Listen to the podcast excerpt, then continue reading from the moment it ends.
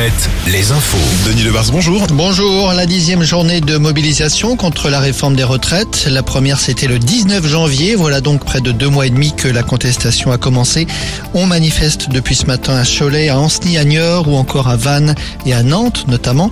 À Poitiers, à Limoges, à La Roche-sur-Yon ou Angers, ce sera cet après-midi. Et dans certaines villes, on craint le retour des violences, des villes où des commerçants du centre-ville constatent une forte désaffection des clients. Laurie Colin-Tesser, présidente de l'association des vitrines d'Angers, 200 commerçants adhérents. Il y a des gens dans les cafés, ça, ça n'a pas changé. C'est beaucoup de gens du centre-ville justement qui sont sur place et qui vont aller dans les cafés. Mais les gens ne viennent pas en ville. Il y a eu beaucoup de boutiques qui n'ont même pas fait du tout de chiffre d'affaires. Mardi, mercredi, jeudi, zéro. On va m'expliquer comment on paye nos charges après. Donc bah, après, euh, on va sûrement assister à des fermetures de commerce. Ça fait beaucoup trop de choses, beaucoup trop de difficultés en, en peu de temps en fait. On n'avait pas besoin de ça.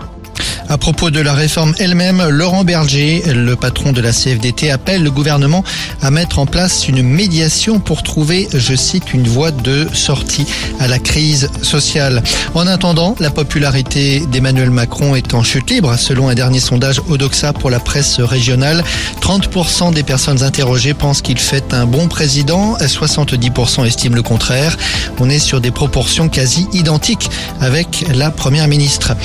Justice à Lorient, un an de prison ferme pour un homme de 58 ans hier, un pompier volontaire à Pluvigné et bénévole au club de basket. Il était jugé pour corruption de mineurs et tentative d'agression sexuelle. Plus d'une dizaine de mineurs auraient été approchés et 2000 images pédopornographiques ont été saisies.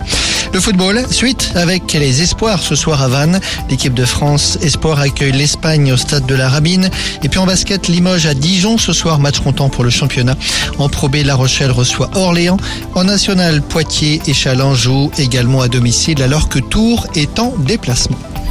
Alouette, la météo. Des nuages et quelques averses possibles cet après-midi sur la Bretagne. La Bretagne où les vents resteront bien soutenus toute la journée sur le Finistère. Sur la Nouvelle-Aquitaine, sur le Limousin, un grand soleil cet après-midi. Et entre les deux,